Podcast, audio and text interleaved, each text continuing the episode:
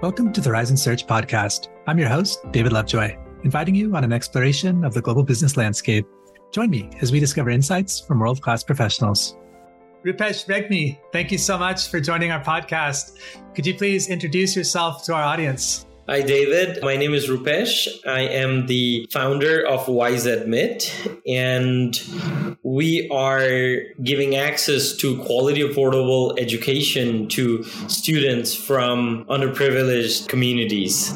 Thank you for sharing that. When you say giving access to quality education, is that from K to 12 or is that higher education? It is higher education access, especially bachelor's or master's degree. Okay. And could you talk a little bit about what you mean by quality education? So, yeah, um, in fact, I want to share a small example of myself. So, right after my high school, I wanted to study aeronautical engineering. I did apply as like my friends to as it was not available in my country. I'm from Nepal. I applied to some universities in the US. I did not get accepted for aeronautical engineering and I only got it for computer science. However, I got this unique opportunity from China. And when I researched, this university was ranked really high in the world for aerospace engineering, and the tuition fee was 90% less than in the US. So it was a no brainer for me. So, just like me, there are millions of students who don't have access towards higher education, or they simply are barred due to the geopolitical reasons or the complexities of applying to universities in the West, or simply because it's too expensive. So we're providing an alternative route for these students to access higher education. That sounds excellent. I have a question given what you just said, just kind of a thought experiment. What are the reasons someone should pursue higher education in your mind? Well, there are several reasons. I mean, one is just getting out of the high school. And, you know, for me, higher education has two distinctive approach one should do. One is learning or being the master of uh, certain things. And another is networking and the meaningful connections to be made. Now, for my case, both the engineering degree I learned has helped me to become a problem solver However, the university experience, the university life, the meaningful connections I've made has helped me and WiseAdmit uh, to get up from the ground. So for me, education is something which is essential, especially from for the students from the part of the world which we are catering to, South Asia and Sub-Saharan Africa. You know, it provides them a ground for equality as well. And is this specific to a certain subject or industry, or is it education across the board, art to engineering? You know, you could find anything from arts to medicine, you know, from engineering to humanities, uh, business studies, or just simply Chinese language or Korean language. Wow, it's really interesting. And are you looking to expand into other regions or are you uh, focusing exclusively on South Asia? So right now, I should say, you know, we are a very young startup. We did our first experiment in the last six months and we got result. Now we're pumped up for a bigger experiment in South Asia and a couple of countries in Africa. Now, by assessing that, we are definitely planning to touch South America as well in our small experiment before we saw a massive interest amongst the student. So yeah, first thing first, just conquering or helping, I should say, one student at a time. Yeah, great answer. With you, you have a really interesting background. You're in Kathmandu now, correct? Yes. And you went to school, was it Nanjing that you went to school? Yes, I went to school in Nanjing. And then Vancouver as well, Canada after that?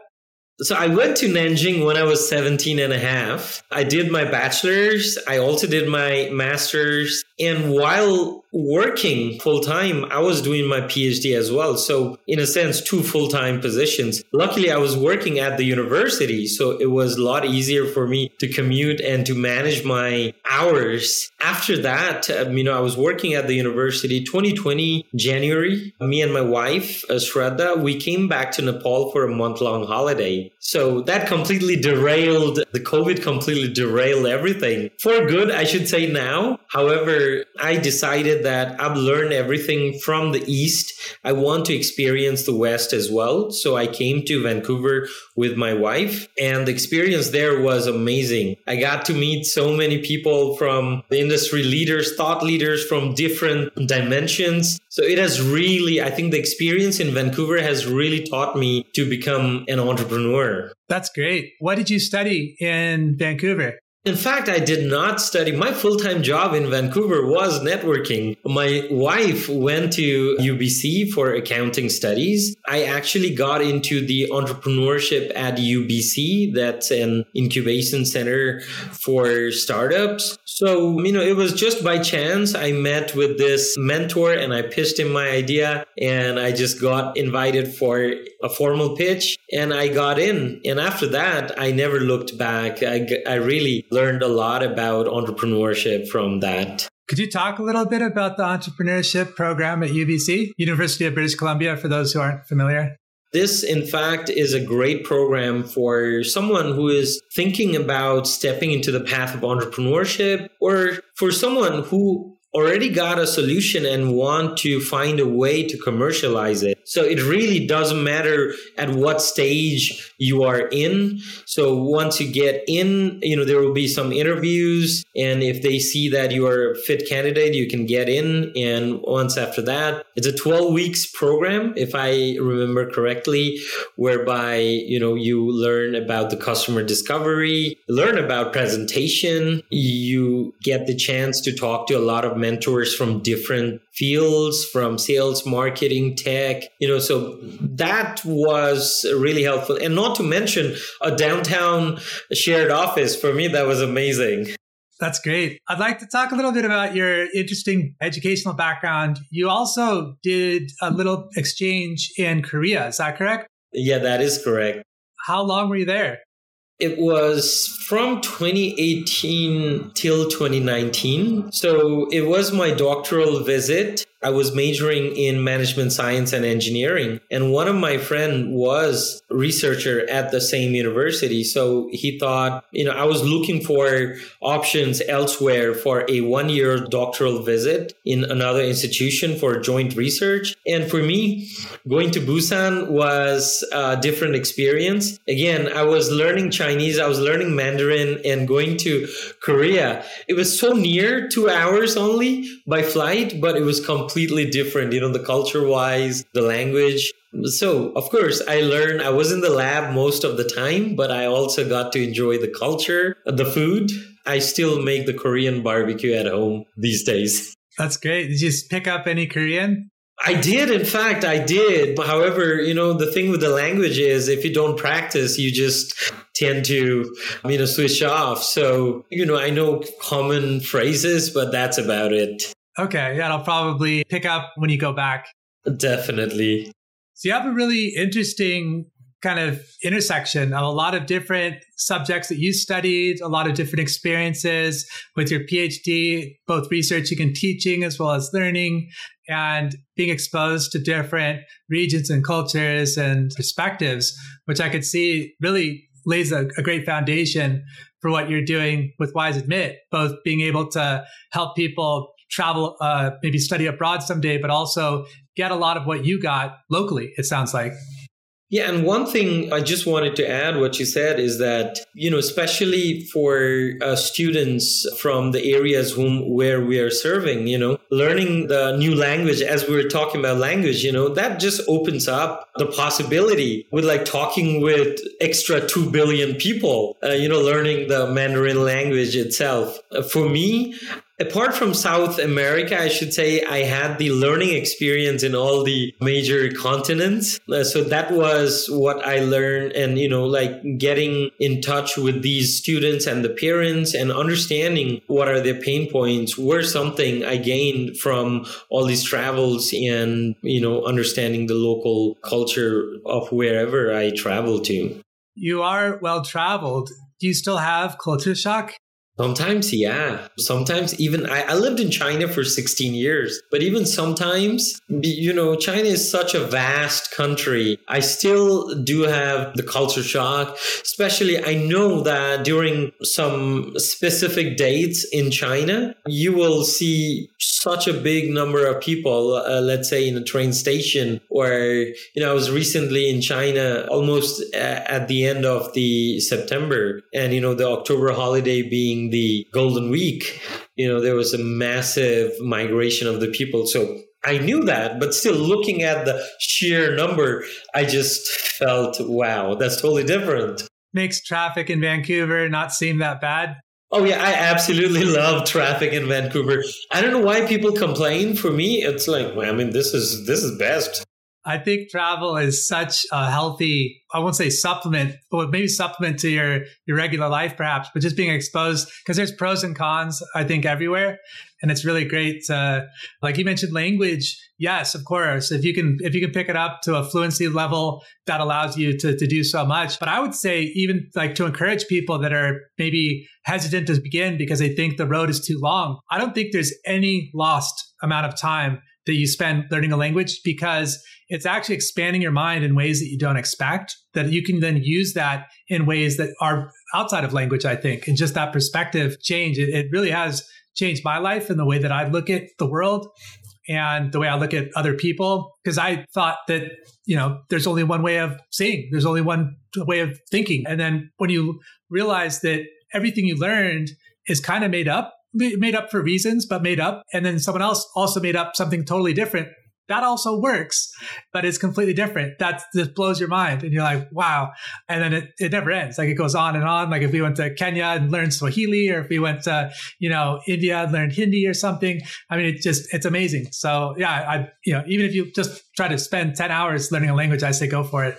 Oh yes, yes. I mean, you know, once you start learning language, then the culture comes in as well, you know, and then you know it just opens up the possibilities. So, like you said, you know, there's no correct time. Yes, it does help if you are slightly young, you know, especially like around the university age or even earlier. However, I think like if you're at the right space and you have that intent, really opens up so much of possibilities on how how you think or how you thought, you know, how the world was. So about WiseAdmit, you saw a pain point that you lived through and you wanted to give back to the community, the broader community. What is your vision for this company? Yes, absolutely correct, David. You know, I went through it and it's kind of personal to me as well. And for me, the vision is students should not be overlooked just because of their background towards education. You know, education should not be a privilege. It's a fundamental human right, you know, and I, I do understand that in the West, you know, it is expensive because everything is expensive over there. For me, I believe that, you know, we are in the cusp whereby through education, we can really change our lives. I mean, so connected, you know, through the new technology. So for me, our vision is really simple, you know, empowering youth towards world class education, no student left behind. Yeah, that sounds a bold and noble vision.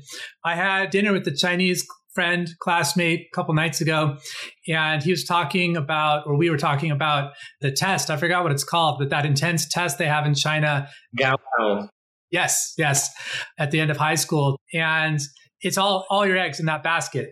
I guess you can take it again, but but essentially you're really how well you do there determines what kind of life you and perhaps your whole lineage has to some extent. I mean, it's, it's high, high pressure. Absolutely. You know, like some of my Chinese friends, they already have babies and, you know, start right after they've got the baby, their only concern is the Gaokao, you know, because that determines where their kids will end up, which university. And, you know, people there, they are, you know, everything what they do is builds up up until that Gaokao time. So again, that's a culture shock for me. Yeah, well, me as well. And I was I was talking to him about it, and I think it's really fascinating because there are once again pros and cons. Having that much pressure, you're squeezing in so much more like high stakes. It's it's like jumping without like a safety net and you're going to reach probably superhuman levels of focus and ability in some circumstances. In some circumstances, there could be other variables someone you love has passed away, you got ill. I mean, who knows? Like there could be certain things that that diminish your ability. Like on another day, you could have performed better, and it doesn't matter. That's almost like bad luck. Like it's out. And so what I was thinking is, I, I told him this. I think you're always going to have holes in that system. However, you're probably going to have some accomplishments in that system that the West doesn't have either. So it's like they complement each other really well because in the West, generally speaking, you can fail and rise again. And sometimes the pain of that and the emotions you have in your heart when you get shown grace by other strangers can motivate you to levels that are once again superhuman. And you can only have it if you're down. It's almost like the fertilizer, like you're ready to receive it. And then you shoot off like a rocket. So it's really interesting how each can kind of have their superhuman performance, but then they also have their own weaknesses built in too. So it's really, they can complement each other pretty well.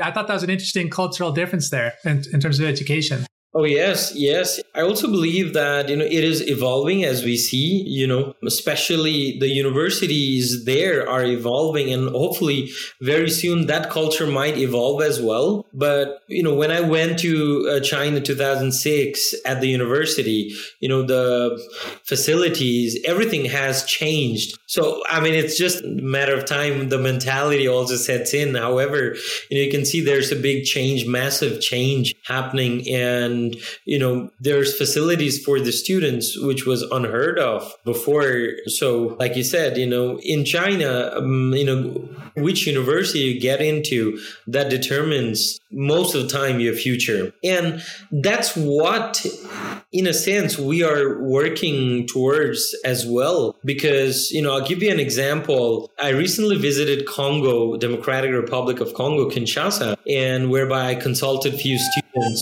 and you know finally they got this opportunity to get into this highly ranked chinese universities. Now you know their parents were super delighted and i just can't wait to see the transformation the four years experience will bring in towards them as well. You know congo the life is difficult over there you know similar to a lot of countries in africa and south asia. So all of these three students got first year full tuition fee waiver. You know that sets them gives them advantage to you know figure out in the first year and build on some skills which they can leverage to go towards some part-time jobs as well. So that's a transformation. And another example you know she's my own cousin. You know her house was two days away from kathmandu. Like it will take you two days if you take public transportation to reach her home. It's in far west of nepal now, I suggested her to come to China to study bachelor's degree. She did come. And after finishing her major in electronics and automation, she worked in a hydropower company here in Nepal. Again, it's a Chinese Nepalese invested company. And now she got into Tsinghua University, which is the standard in China. Like, I mean, that's the Harvard. Now she hasn't even graduated and she's got 20 plus job offerings. So, you know, in a matter of six years, her life has completely changed. So, you know, there's so many examples like this. You know, she would not have gotten the opportunity to go to an Ivy League or not even a good university in the US because her family would not be able to afford. So we're empowering students like her who really want or have a strong desire to succeed, but you know, due to so many circumstances, you know, they're not given opportunity or they could not get the opportunity. So there's a sense of lack of awareness as well you know in countries like nepal and you know where we are targeting because people just don't know you know that there's the opportunity for the students to go there and learn from some of the best faculties and have the best student experience. So we are addressing that, becoming the bridge between the students and raising awareness and, you know, uplifting the students towards their potential. That's beautiful. Yeah, the school ranking is interesting. You mentioned status of getting into an elite institution and the rankings help determine that. And I think there's a lot of subjectivity and a lot of opaqueness to how those rankings are determined. For example, I went to UBC in Vancouver specifically because I was coming from Japan myself, specifically because I wanted a global education. And UBC partnered with 31 other universities through the Global Network for Advanced Management, and they're all over the globe. And I discovered so many universities that I'd never heard of before. Sounds silly maybe to many listening, but I never heard of EGADE in Mexico. And it turns out that was formed by MIT alumni. And I hadn't heard of many other universities that I studied with students from there. And they're smarter than me. They're smarter than a lot of people I know. And it's like, I never heard of these institutions before. And it was really just eye opening. Like, how much else is out there that we haven't heard of? And you mentioned Tsinghua. Now I, am familiar with it through Schwarzman Scholars. That's where they visit for their year. And yeah, like you say, it's like the Harvard or Oxford of China. Amazing professors and other students as well. So, real powerful network. So, I was curious, what are your thoughts on the ranking system and the assignment of status to universities. Do you see that changing, or do you think we're kind of fixed in this Western first approach? That's a great question. So, just today, I saw on news from THE, Times Higher Education, that Chinese universities are creeping towards the top 10 position. And it was interesting enough for me to spend some minutes on it.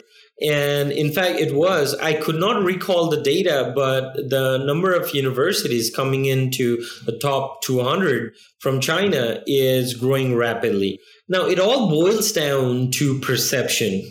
For me, you know, from a South Asia, Nepal, you know, most of the parents here, they perceive university education according to a few things. Okay, it could be the proximity, it could be the ranking of the university. It could be the tuition fee, the cost effectiveness. You know, it could be the opportunity after graduation. So for me, coming back to your question, yes, I definitely think that Western universities are front runners because the ranking system and everything started from there. And all the universities in the East, they are still trying to understand more regarding i mean suffice to say you know western university had the head start for the ranking systems right? So universities here are catching up. However it all boils down to the research output. You know there are different indicators how these ranking companies use in order to rank the universities.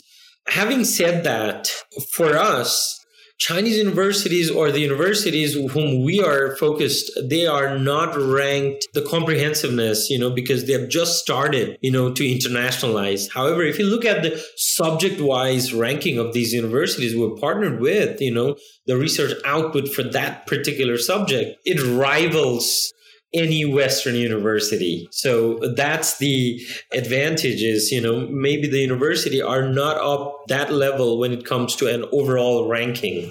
That's an interesting point you mentioned, and I really wanted to just touch a bit on the perception of the people as well here. You know, here we Nepalese or you know South Asians, we want to go to a best university, highly ranked, and which is affordable. Now, where could that be? I ask myself.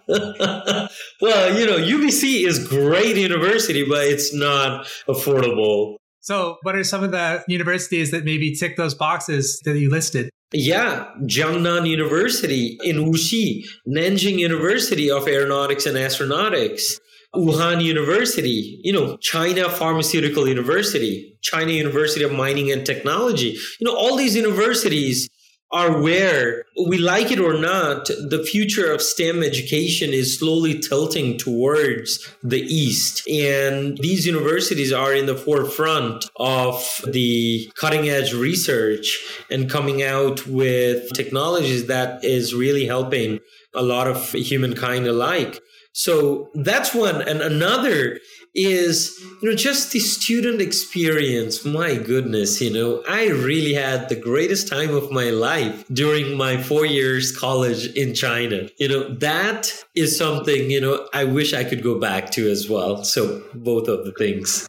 Yeah, thank you for sharing that. And that's really actually like heartening to hear because most of the population is in the East. So it just by numbers alone, you'd want them to have some of the top institutions. I'd like to just ask you a quick question about your focus because I mean, I, I welcome your, your involvement in the education system. It seems like you're doing an amazing job, but I never studied aeronautics engineering. That seems like quite the pivot to go into aeronautics and then here you are. What led to that? Was the industry such that your heart kind of pulled you towards education? Could you talk a little bit about that transition? Yes, yes. I think it was during my third year time, I knew that I was probably not going to pursue my career in aerospace engineering. I knew that I had that entrepreneurial mindset in me. So, you know, some of my classmates, they're working in Airbus and Boeing from the same class, you know, like we studied in China. All right. They're in the US and somewhere in China as well. So for me, I should say I was more inclined towards solving slightly bigger problem. And, you know, my mom is a teacher and I was from that background, you know, and she is a teacher for underprivileged kids here in Nepal. Those kids who can't afford to go to school, you know, it's a governmental school. So I saw my mom, you know, I went to that school as well. Of course, later on, I moved on to a different school, but I went to that school as well. So that kind of helped me. That opened up, hey, look, this is a great opportunity. Students can, in fact, come here which is so near to my own country and gain the world class education and the networking. And I want to help more students. I think that's how I pivoted. Of course, my parents were not happy because they wanted me to pursue the engineering career. However, one thing that helped me is, you know, with the engineering degree, you know, be it any engineering degree, you know, you develop the problem solving skill. That I use or leverage every day at WiseAdmit because, you know, and on tech startup, it's always a roller coaster. I bet in any startup, it's a emotional roller coaster for founders. Yeah, you're not the first engineer to bring up the problem solving aspect. I spoke to a mentor who's also an engineer. He's now retired formally. He does some consulting on the side, but he was a partner at EY, Ernst and Young, and he said, you know, the same thing. Like engineers just have that problem solving mindset, so that's part of what increases the probability of them making great consultants. And here you are. I mean, kind of doing that in your startup, addressing the issues that you see in the, the global education. What are some of the challenges that you've faced? I know it's early days still for WiseAdmit, but what are some of the challenges that you have faced? I mean, coming to the field, I have found out there's so many challenges. Nearly 100,000 students just from Nepal, they choose to study abroad. Now, the challenges here is going to countries like Canada, US, UK, Australia, it has been glamorized. You know, rather than seeking higher education to develop their own skills so that they can get into the enterprise, get a great start to move into those industries, you know, skilled industries. People are lured in to these countries whereby they do not get into i mean if the students get into ubc kind of university i'll be more than happy you know but they are getting into some universities where their student life is literally none. And they find themselves rushing from class to the part time job station and from part time job station to their class. So, you know, that's the biggest challenge. We have to develop the market by ourselves. You know, we have to raise awareness. Hey, there's this kind of opportunity as well. You could always go to those countries later once you got the top class education and experience working in some of the most advanced industries in China and Korea, then you can pursue, you know, if you want to go to these countries. So that is the challenge in itself. You know, we have a big cycle. It's not like a SaaS product where the customers come in, you have maximum transaction, you know. There's a big cycle. We have to let the students or the parents know that, hey, this is also an opportunity since in China, the internet that being used there is slightly different than what we use the internet here. That means there's a big disconnect between the Chinese universities and the students alike. So, you know, we have to showcase what the life is for the current students in China. So we have to become a media company. You know, we have to become a lot of companies on our own just to showcase that this is an opportunity as well. So those are definitely the big challenges we're facing, you know, starting from the scratch to build up this market for the students or build up this awareness, I should say, rather than the market for the students and parents. Sounds like prioritization might be a challenge too with all of those areas that you're looking to build up.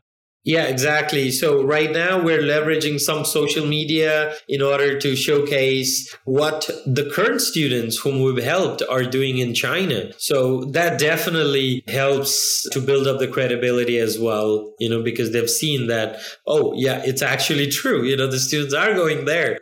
So yeah, absolutely. Nepal seems like an interesting country. I mean, for a long time, there's this romanticism about Kathmandu and Everest Base Camp, the Himalaya. But you mentioned a lot in this conversation about your education in China and Chinese Nepalese investment and being kind of between India and China seems like it would present some really unique advantages and agility of the Nepalese people. Could you talk a little bit about what makes Nepal special in your mind? Well, yeah, Nepal is situated in a great location. However, there's a pro and the con as well, you know. Pro, we are sandwiched between the two fastest growing economy in the world and the two largest population center in the world. However, the con is that in the north, there's those mountains that blocking us, you know, to the direct access to China, and you know, there's so much of things that could have been. And in the south, the two states of India that's bordering Nepal is the poorest states of India. So that's something right now we're reeling in. However, come back to your question is we definitely have to play delicately, I should say, juggling between two big neighbors. It's a very difficult task for our politicians alike. However, for me, I am focused towards my goal and mission only. You know, I am not focused towards the politics. You know, education should be above politics. You go there to learn. So you mentioned about Nepal, China. You know, there's a lot of investment by China in Nepalese industries. You know, there's airline industries, hydropower, and tourism is a big industry in Nepal. So these three and a lot of the medical doctors get trained in China as well, you know, WHO certified universities. And so I see that in the future for us Nepalese, if we understand that teaming up with our neighbors. You know, we are very good with our south neighbors because we speak the similar language, you know, we look like same, you know, the culture, everything is similar. But hey, we've got this northern neighbors who are pioneering in all the technologies and you know they are simply becoming the powerhouse so we got to learn from them as well. You know we got to leverage this unique opportunity where we are situated you know our we're just here. So being good with our neighbors is something you know we can really learn. And the best thing is that the students who can go to china can always do the technology transfer back to our country which is absolutely required because most of the youngsters are just away in you know the western countries they're settled there so we need people to come back to our country and then, you know, start that innovation. Well, I'll come to your country. We'll start from there. You know, I'm planning to move back, you know, so I'm loving it here right now, especially the close proximity. And David, you are mostly welcome. I'm sure you love it. You know, people are so happy here. Yeah, I'd love to. I was curious what the way you described it being betwixt India and China. I wonder if Korea might actually serve as like a similar partner because they often have been between Japan and China as well. So there might be some similarities. Have you experienced that in your time in Korea? Slightly, yes, not very closely. However, yeah, I mean, like looking at the history of Korea, you know, there was this news that Nepal used to send, I mean, I am not 100% sure, but there's a rumor here in Nepal that Nepal used to send rice grains to Korea long time back. And you know, now it's a different story. right? So I think there's a lot to learn from Korea, especially for Nepal, you know, being sandwiched in between China and Japan, you know, how the country has prospered. I definitely think there's a lot to learn. And it's a very exciting time for us Nepalese as well. You know, a lot of tech uh, companies are booming here, and a lot of the entrepreneurs here I see they are ditching the tech service like outsourcing and they are coming up with their own product which definitely is a great sign as well. So david you know anytime i'll be here.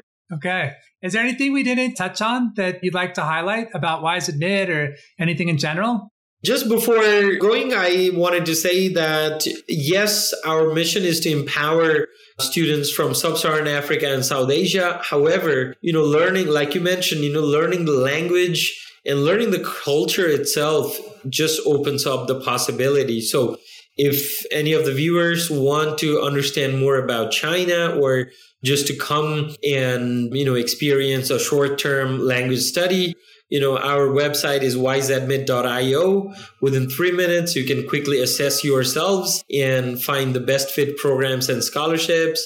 And, you know, feel free to send me a message. I'm available on LinkedIn. Yeah, David, I think this was a great session with you. And thank you so much for inviting me. And I'm glad to share what I have been working on. And great to know what you've been doing as well, David. Yeah, thank you, Rupesh. I think it's fascinating what you're doing, and I really look forward. I think you have a bright future, and giving it back to the community is a beautiful story as well. So, thank you for talking to us today. Thank you. It's an absolute pleasure, David. Thank you for listening to the Horizon Search podcast. I hope that our conversation has sparked some new ideas and given you valuable insights that you can carry forward in your own journey. Until next time, eyes on the horizon.